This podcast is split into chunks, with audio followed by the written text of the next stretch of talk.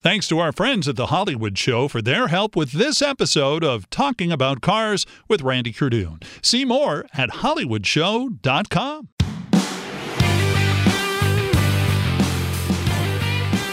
Hey everybody, and welcome to a new edition of the award-winning Talking About Cars, where it's all about everybody has a car story, from celebrities to car personalities. I'm Randy Cardoon, and this week I talk with IndyCar driver Josef Newgarden, currently third in the IndyCar drivers standings after Scott Dixon and previous Talking About Cars guest and Long Beach Grand Prix winner Alexander Rossi, and former actress and model Victoria Vetri, who went under the name of Angela Dorian in 1968 when she was named Playmate of the Year by Playboy magazine and was given a pink 1968 American Motors AMX, the two-seat version of the Javelin that debuted that year. Yes, and that is the same car we talked with current co-owner Mark Melvin about a couple of episodes back. Vetri's story is odd, sad, funny, revealing, and optimistic at the same time. I caught up with Vetri at the Hollywood Show in Los Angeles, where I asked her what kind of car does she remember her parents having. Cadillac. Do you remember what year or so? Oh, yeah, it was in 1960, and I had a 1968 Playmate of the Year car. Which we're going to talk about, because that, too, is interesting. But I wanted to find out, what was your first car? Do you remember? Oh, yes. I had an Austin-Healey, and I loved it. And I used to race it around. Then later I got an Austin-Healey Sprite. I ended up getting a 1955 Porsche Speedster. I love sports cars. I even had a Jeep, which I've given to my son. And, yeah, I love cars. Wow. What car were you taken to the prom in? To the what? A prom. A prom? Did you ever go to prom? No. Why not? Because I was too busy working as an actress. I started very young. How young were you? I was about 12 years old when I started pretending I was a teenager.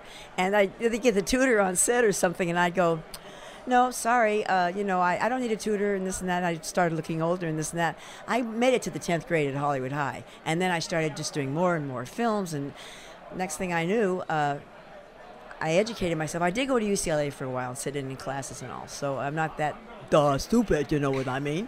But I love acting, and it's my career, and I'm right back at it. So eventually you became involved with Playboy, and about the time, I would say mid-60s, Donna Michelle was the one who had the first Playmate of the Year vehicle, 64.5, 65 Ford Mustang.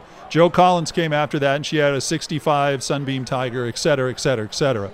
And then you were named Playmate of the Year for 1968, if I'm not. Do you remember, were you curious, since everybody else got a car, did you have any idea what car they'd be giving you when you were named? I had no idea, but I'm the only one in history that had it up until about 7 years ago. I sold it finally, and I was the first Playmate to have it all that. Well, it got black and bashed in, thank you dear ex-husband that I've just divorced. But anyway, now it is shiny pink, and guess who's, I have photos of guess who's driving it, Jay Leno. That's right. That's right. He did drive it, although it's owned by somebody else. He had it. I thought he owned it at one point when I got that photo, and somebody said, "Oh, I didn't know that. I just found out the other day." Oh, so you've seen it then? Yes, and I have pictures of Jay Leno driving it. And I went, oh, so much for the spoiler. I had the pictures of it, and I was going to show it to you.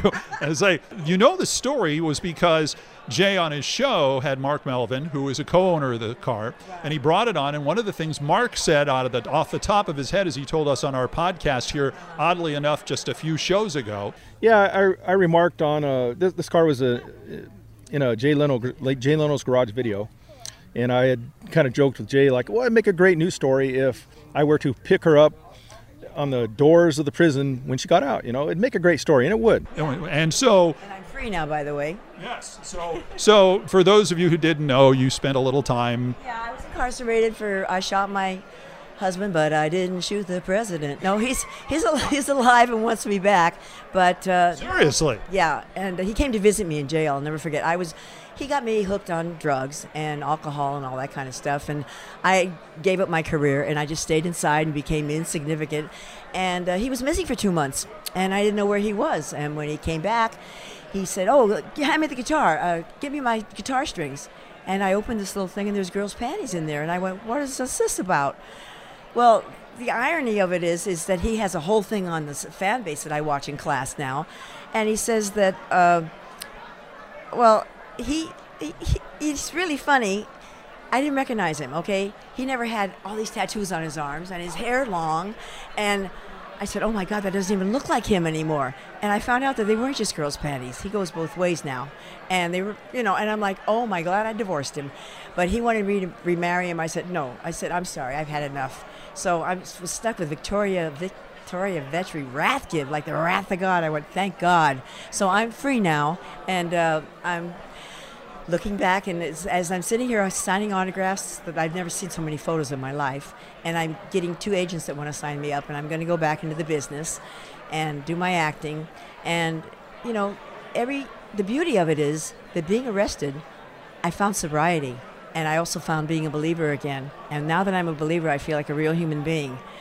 And everything happens for a good reason, and I'm really feeling like I'm real now instead of somebody that's doing, you know, meth and das and das. Oh my God, I was ruining my life. That's really great. So we talked to the guys, and Mark talked to Jay, and Jay, he told him we wanted to pick Victoria up from prison in the car. So yeah, exactly. My AMX? Yes, that was the initial idea. Oh my God. However, so April comes along, Spring Fling, which is a Chrysler show in Van Nuys. Mark comes with the car. I interview him for the podcast. He says, well, and we had this conversation. I asked him about that situation. He said, yeah, but we don't know when she's getting out. After we did the interview, I called the prison system. You had been released 9 days earlier. Oh, that's right. I don't, yeah, no more ankle monitor. And it's amazing, but everything happens for a good reason. If I hadn't been incarcerated, I wouldn't be feeling as good as I do right this minute. I got to know, though, when you first knew you were getting the car, all the Playmates had pink cars. Yeah. So it was an interesting idea and a nice marketing idea. What did you think about having a pink car, not only pink, but the Playmate of the Year car? Was it cool? Was it a pain in the butt? What was it? Well, I've always had stick shifts. I had a little Porsche 55 Speedster, Sprite, and this and that, and the Jeep I gave to my son. But when I drove in the car for the first time, I went to Palm Springs. I must have been doing as fast as it would go, which was 80 miles. But I had the engine rebuilt, and I hear, roar! I look in the rearview mirror. I go, oh my God! The cop pulls me over. He goes, "Are you who we think we are? Who we think you are?" I says, well, "Yeah." And I go, can I show you something? And I open the trunk of the car, and there's a big stack of Playmates in there. And I said, you want one of these? He said, what are you trying to do? Give us this so we'll give you a ticket? I said, no, I just want to show you. Yes, I am who I... Well, he said, I'll tell you what I'll do. I'm going to write you a ticket for doing 70 instead of 80. I went, oh, thank you. I've never been able to talk my way out of a ticket, even in my Porsche, you know, and I wasn't going that fast. But you know. Playmate of the Year couldn't talk her way out of a ticket. No. You need to take. I painted it black because I got tired every time I'd see a cop. I owned the pink. No, it was just automatically attracted to who I was, and so it was brown at one time and ended up black, all black and bashed in when I gave it to these people. And I just when I saw that I went, oh my God, it's back to it's these people for $6,000. I have photos of them putting it all back together again in one piece, and it looks bright. It's a little more shocking pink than it was. But when I saw the picture of Jay Leno driving it, I went, oh my God. But anyway, yeah. That's very cool. Did you ever have conversations with the other Playmates of the Year about having pink cars? Was that ever an issue for them too? No, as a matter of fact, there's a Playmate here. I can't remember her name now. I just met her again in the bathroom, and we talked about pink cars and all, but I don't know. It was another day, of course. It was another time. I mean, nowadays you drive a pink car all over the place. You got all sorts of nutcases following you around and that kind of thing. No, thank you. Yeah, but so you were telling me you had one of the only Playmate that actually kept the car for an extended period of time. Yeah, until I just got incarcerated because my instincts were right. I knew something was going to happen, and I sold it all black and bashed in. And then I started getting all these photographs that they were sending me in jail of piece by piece and part by part. And I watched them slowly put the car all back together again. And it looks phenomenally, I mean, like it's brand new. And so that makes me feel good. And whoever has it, I thought Jay Leno owned it when I saw that. But now I found out no. So I went, you know what, whoever has it, let them enjoy it. But I don't want anybody caught dead driving a pink car anymore. Okay, now I'm looking it up here. I do have it because we actually used it. We used it. Yeah, there it is. Let me turn it sideways. Yes, that's it. And look at a shocking pink. It is the same driver's license. It is. It is. It's amazing. Yeah, that's what amazed me when I saw that. So does that make you want to buy it back? No. No? No. Why not? Because I painted black again, so every cop wouldn't pull me over. And you know what? Somebody told me the other day, and I wanted to see this so badly again, that they put your measurements on there. I'm not 307. 307. I could vouch for that. 307. They actually put your measurements on it on the license plate? That's what somebody told me. He said, I got to see my license plate one day, and here I am looking at it. What's 307 stand for? I'm here, and not that I'm being rude or discourteous, taking a quick furtive glance. I don't see any 307 anywhere. No, I know it's in the license plate, but I can't equate 307 to you unless it's some sort of, like, art thing. Waistline and seven hips? No, it doesn't. No, that won't happen.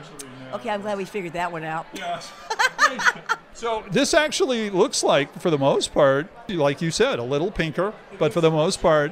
I like the more subtle faint pink that they had, but it looks, I can't believe it, it looks brand new like that. But you don't want it back, but you would take a ride in it. Yeah, I might.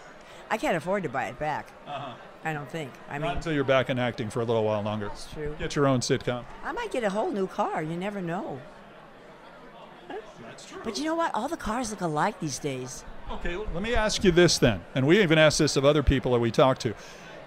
Top 2 or 3 cars you'd love to have if money was no object. Porsche. I'll never forget my 55 Porsche Speedster. It would have to be a Porsche. Even a new one. I love Porsches. Uh-huh. And that's very cool. Yeah. And if you couldn't find a Porsche, what would it be then? XKE, Jaguar.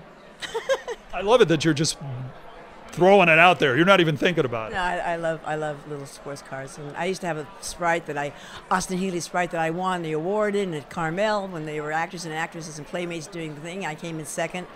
So, you know, I love cars. What was that competition? What was that? It was for Playmates and actresses, and it was a little race up in Carmel.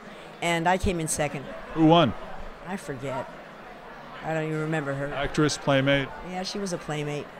And it broke my heart. I thought, I was Playmate of the Year. I don't know. But it was just fun just doing it. You should have gotten a head start, if nothing else. I know, but I didn't. But if I get in a car again, well, my racing days are over, you know. I'm going to drive very carefully now. That's Victoria Vetri, a.k.a. Angela Dorian, who the day after we did this interview did get a chance to take a ride in her old pink AMX with our pal Mark Melvin from Talking About Cars 117. You can see a picture of that, by the way, on our website, talkingaboutcars.net. And now, straight from Studio 25 here on his way to the ESPYs in Los Angeles some time ago, let's bring in our next guest, the one, the only, IndyCar driver, Josef Newgarden.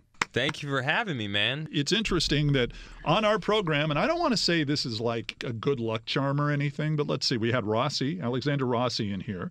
Some time ago, we had Brian Hunter-Reay. We had him on the show when we first started. So far, with you in the house, we've had 3 of the top 4 guys in IndyCar. That's what I was going to say. You got top 5 guys in here. That's who you're bringing in. That's good. This is good. I think this is a good thing. It's not easy to be top 5 in the IndyCar series. It's really not. It's actually quite difficult nowadays. So that's good. So hopefully we stay there.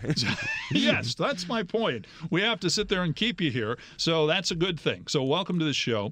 What does it take, really, to be in the top 5? Because you've had some really great success in IndyCar, and you went up through the ranks and all that stuff. What does it take, in your opinion? Everything's got to line up. I mean, it takes consistency, which is a little cliche. You say, well, you be consistent, you can win a championship. But a lot of that's true. You've got to be consistent to some degree. The way the points work in IndyCar now, it's actually more weighted towards winning. So if you win races, it actually rewards you, which I like. You know, so even if you're very consistent and a guy just wins a couple more races than you, he might be in the championship because it's weighted to, you know, help winners more than it is consistent top 5 finishers. But there's a blend there. You can't just win races and have DNFs on, you know, the other 2 or 3. You've got to have a really nice blend of wins and some top 5s. So that's hard to do in today's day and age in IndyCar. For those of you who don't know, DNF means does not finish. That's yes. I get used to my little sayings in racing. It's the world. I get it. No, I understand completely. So, for example, as we do this, you had 3 wins this year. Yes. Last year you had 4, and you won the whole shebang as far as the Drivers' Championship. That's right, yeah. So we're trying to catch it. The thing is, last year, though, we had more podiums up to this point, and a podium is a top 3 position on a race weekend. We finished last year with 9 podiums, 4 wins. Right now, the only podiums I have are my wins. You know, if you win a race, you're on the podium, clearly. So we've got to have better finishes outside of winning races, and for whatever reason, there's a couple races we should have finished second, third, a couple more seconds, and then they end up turning into 9ths or 7ths. And when you have races where you should finish second or third and they turn into a 9th or a 7th, that really kills your average for the year. You know, those are the type of races that make or break your championship. So these last 5 races of the year, I think for us to make a jump to the top position, we've got to clean that up, because that's what it's going to take. If we don't clean those up and we continue to have 9ths or 7ths on the days where we're not winning, it's just not going to be enough at the end of the day. Well, you had that issue last time in Toronto where the car ended up having issues and you ended up crashing. But you really haven't had a lot of that this year. Not a ton. I mean, we haven't had a ton of wrecks. We've just had days where, we're running up front, we're running second, or we're leading, like Toronto, where we're leading the race, and then, that potential win or podium just turns into a 9th. And that's no podium for 9th. Yeah, what do they call it if you're in like 9th place? Top 10. Top 10. You get a solid top 10. You know, they reward you with a nice, good job top 10. Yeah, but that's the podium is 1 through 3. Top 10 is nice. That's kind of like the equivalent of what, a participation trophy or something like that. It's better. It's better than that. I think if you get a top 15 is probably, hey, you were here. You did all right. Out of 22 cars, 23 cars, you were there. You were there. Top 10s are solid. Okay, that's good. Top 5s are really, really good. Mm-hmm. And then those podiums, if you can just stay in the podium range, then you're kicking butt. That's hard to do week in and week out. We're going to turn the Wayback Machine here, and we're going to go back to when Josef was a wee lad and chat a little bit about the cars you saw growing up, and even before you got your very first car. I'm sure there was somewhere along the line, dad or uncle or somebody else in your life showed you a car, and you grew up in Tennessee, correct? Yeah, Nashville. Mm-hmm. And so what car really struck you growing up? Maybe the first car you saw that you went, whoa, what's that? What car?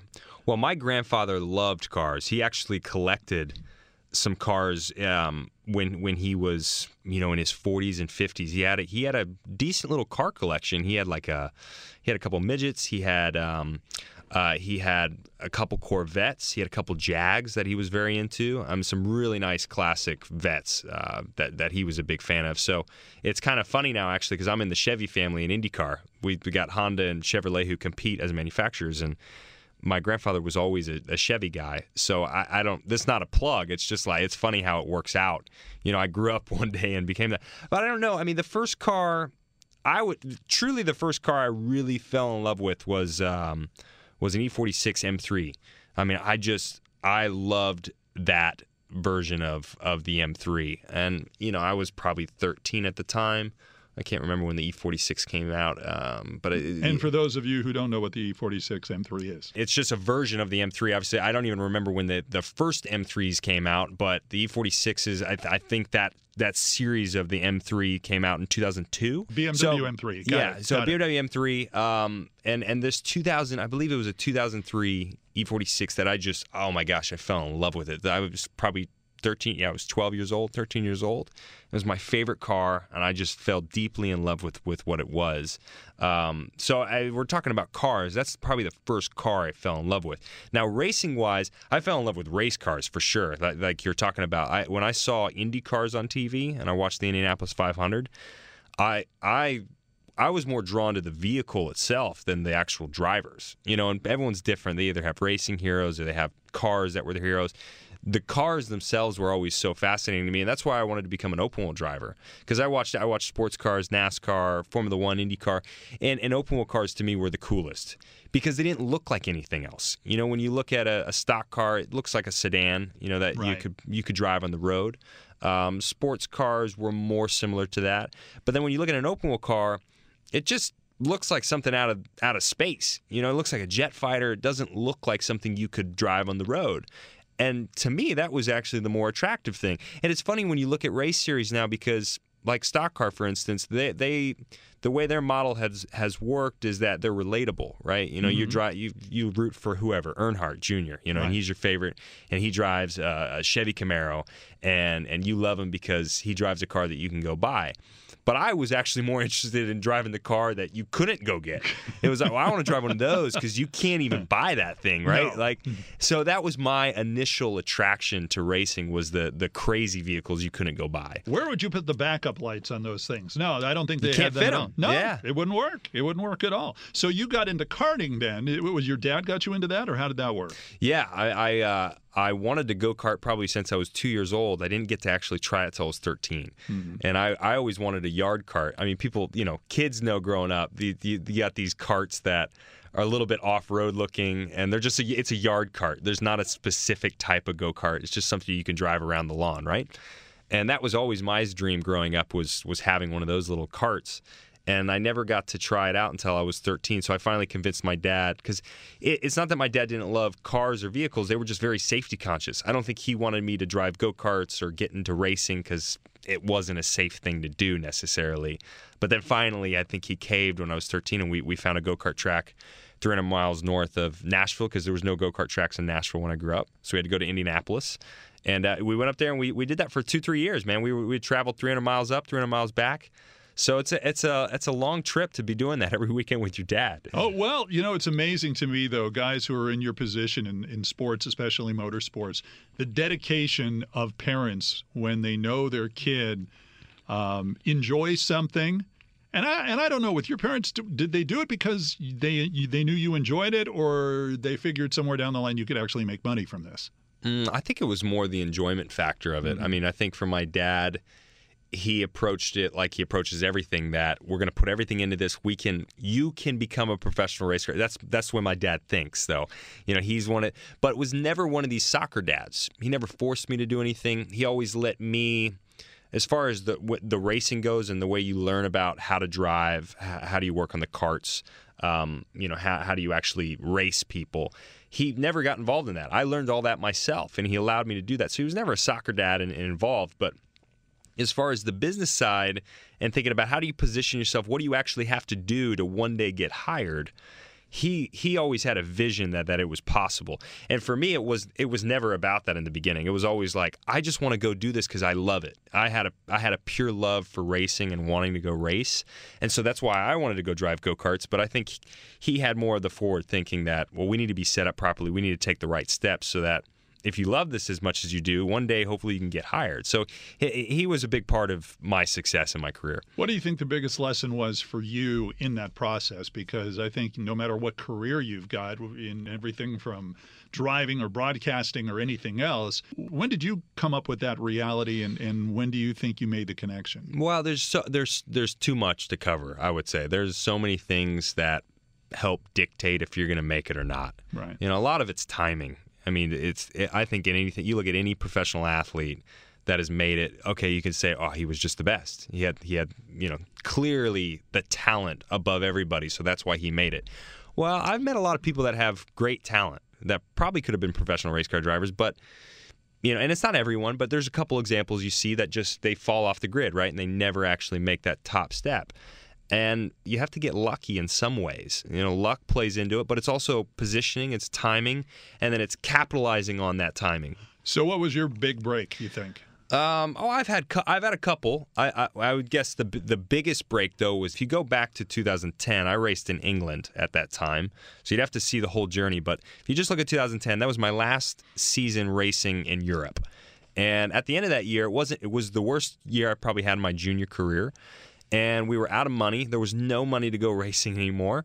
And then the best break that I had, because I thought I was done after 2010. I was going to come back to the United States. I'm not going to race anymore because there's no money to support it. Probably got to go back to college or something, you know, and get a degree in marketing or business or whatever you're going to go pursue, right? Ox herding. Yeah, okay. Yeah, whatever it is, right? I got to go work on the farm or something. And then I got an opportunity to drive in Indy Lights, which is the feeder series, the IndyCar. Mm-hmm. So this is like playing for AAA baseball or something like that. for one of the best teams at the time in Indy Lights. Sam Schmidt, he had a race team, Schmidt Motorsports, and he basically paid to put me in a car. He had to work on, we did sort of an investment deal together where he invested into my future, you know, and that helped pay for my ride, you know, forecasting that I could potentially make it, right? So he paid for my ride, essentially, and I won the championship that year. And then immediately after winning that championship in 2011, I got hired from a team to drive in the IndyCar series for 3 years. I got a 3-year contract. And so that just that whole process right there, that was a big deal to making it to the professional level. Was that Sarah Fisher?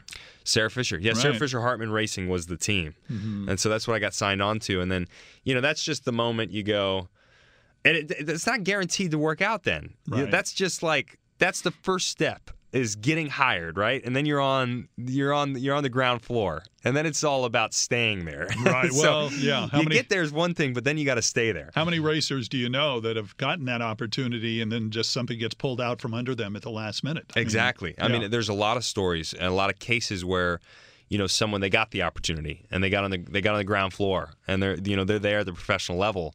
But they never got to the top of the mountain then, you know? They were always at the base, and for whatever reason it didn't work out, and they got maybe a year in the sport, and then they're kicked out. And then you went to Ed Carpenter, and then, of course, you also went to Team Penske, mm-hmm. which is in your biz, it's kind of like the Yankees-Dodgers of IndyCar racing when it comes to team ownership. I mean, you're talking L.A., Dodgers. I always use the Yankees, but we can use... Well, the Yankees have been winning more lately. We can use the Dodgers because it's L.A., but it's one of these teams, you know, they're kind of like a dynasty within the sport. They've been there forever. They're the top team in IndyCar, no doubt. I think they're one of the top professional teams in motorsports across the planet. You know, whatever platform you're looking at, F1, NASCAR, IndyCar, they are one of the top racing teams in the world. They've been doing it for 50-plus years. They've won more Indianapolis 500s than any other team has that's competed in the event. So Roger, he's a force to be reckoned with, and it's pretty cool to be in that organization, you know, after all this. I bet. Give me the story of when you found out that's where you were going to drive the next year. When you found out Penske is where you were going. Oh, well, I remember. So this happened a couple years ago. This is my second year with Team Penske, and so this came up in 2016, which would have been my 5th year. I was in my 5th season of IndyCar racing, and it was going really well. I've been competing against Penske pretty strongly for the last 2 years, where we were winning races, we were beating them every now and then. They were still tough to beat in the championship because they're just so good and so consistent. But we were right there knocking on the door. You know, we were beating them at the Indianapolis 500. We were kicking their butts at a couple other places. And I think that's when Roger, you know, saw what I was doing and what our team was doing and wanted to have a conversation about, you know, potentially coming over to his organization. And I remember... We're tired of you beating us. Come to us.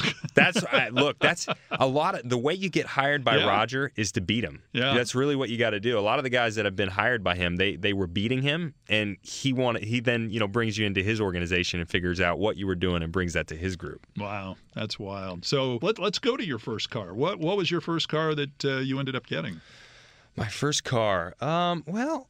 The first car I ever purchased was actually I think this is the best because I just kind of drove cars around that I had, or not had, but that I could drive when I was 16, 17. Like when I was in England, I had a loaner car that I drove around. This is, you know, I was 17. I moved to England to race, mm-hmm. So I had to get a, you know, I had to just find I had a Subaru wagon over there to drive around.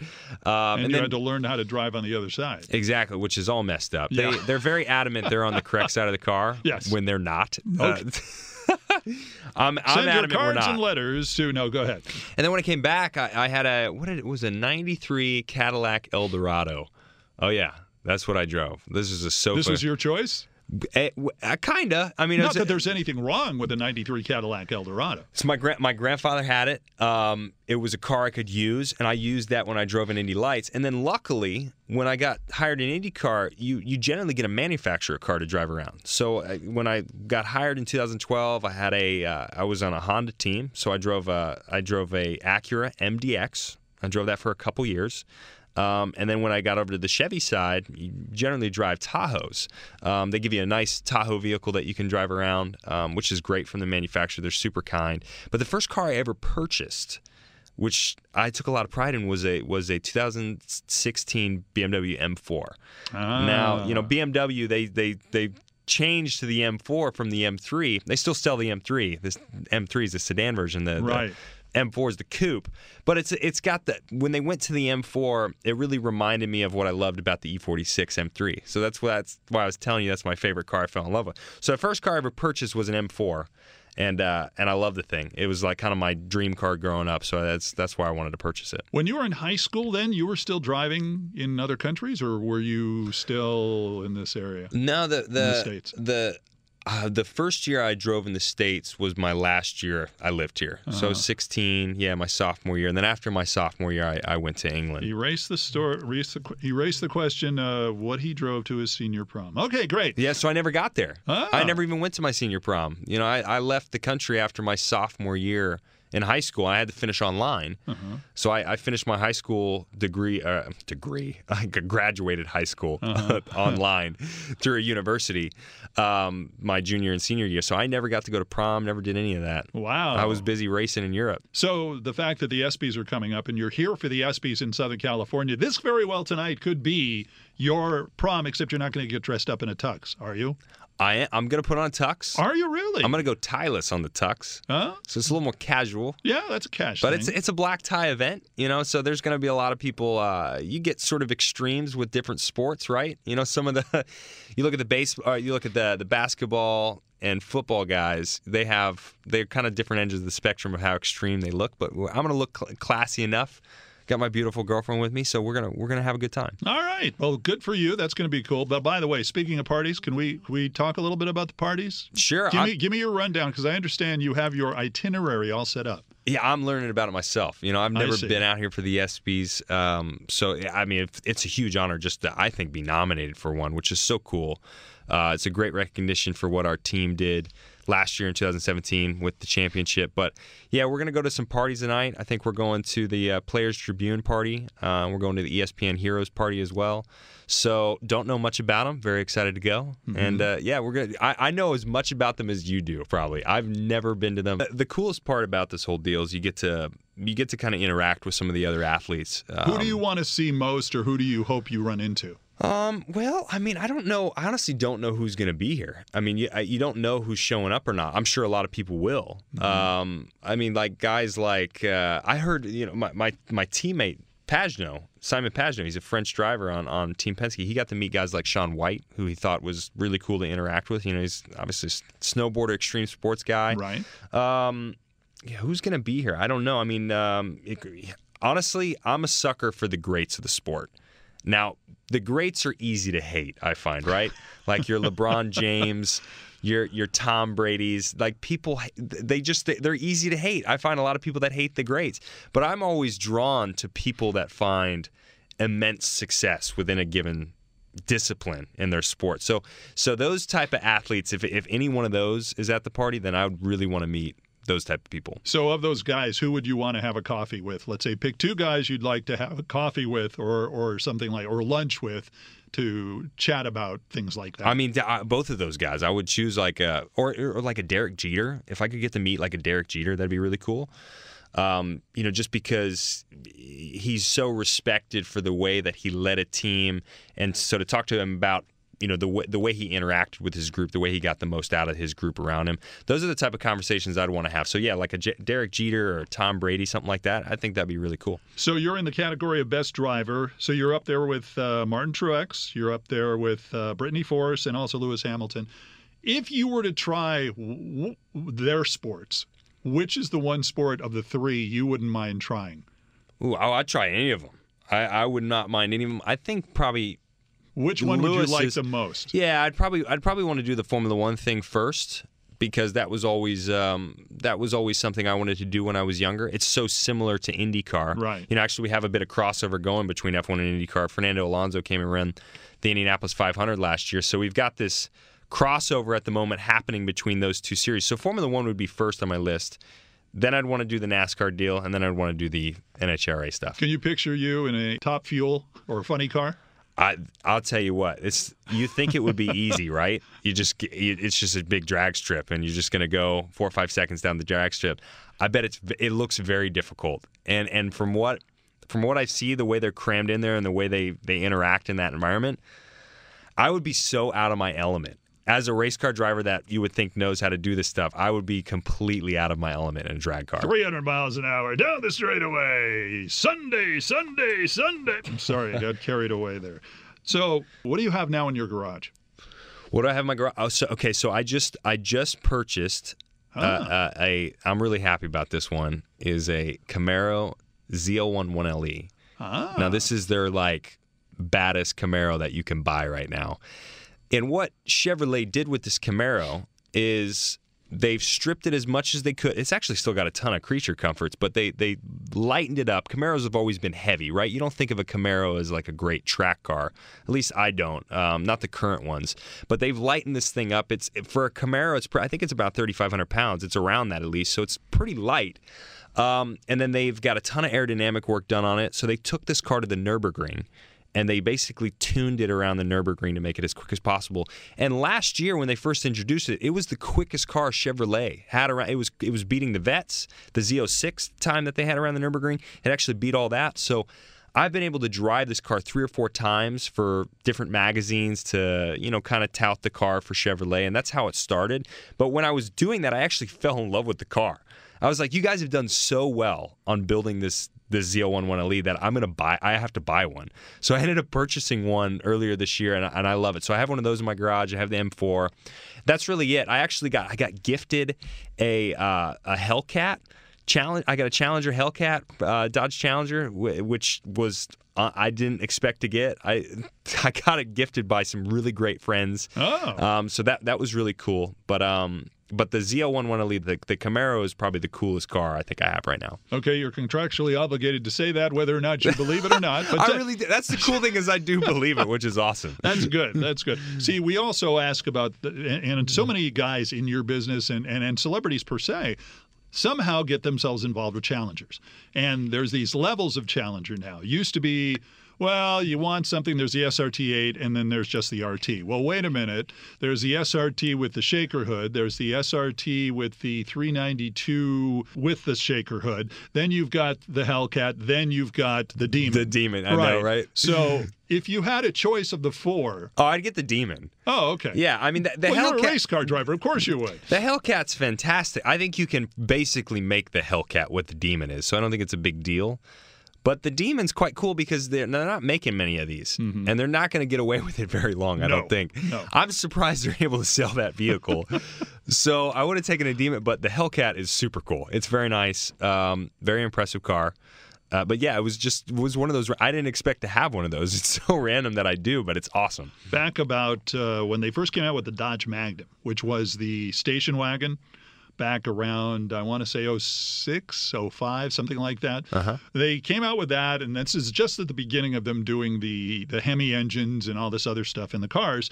And one day it came out, and nobody had really seen many of it until one day, and here in Los Angeles, we get chases going. And one day there was a car chase going on with the police following, and soon enough, we looked and we went, well, wait a minute, what kind of car is that? Oh, it's the Magnum. And you saw this Magnum trying to outrun every single police car in Southern California. I'm sorry, even with the big SRT8 engine, it still got caught. You can't outrun a helicopter and you can't outrun the two-way. Just thought I'd mention that. It's too heavy, man. Nope. That's the problem. That's it. You go to so many different cities. What do you do car-wise to be a car guy in another city aside, obviously, you're going to drive?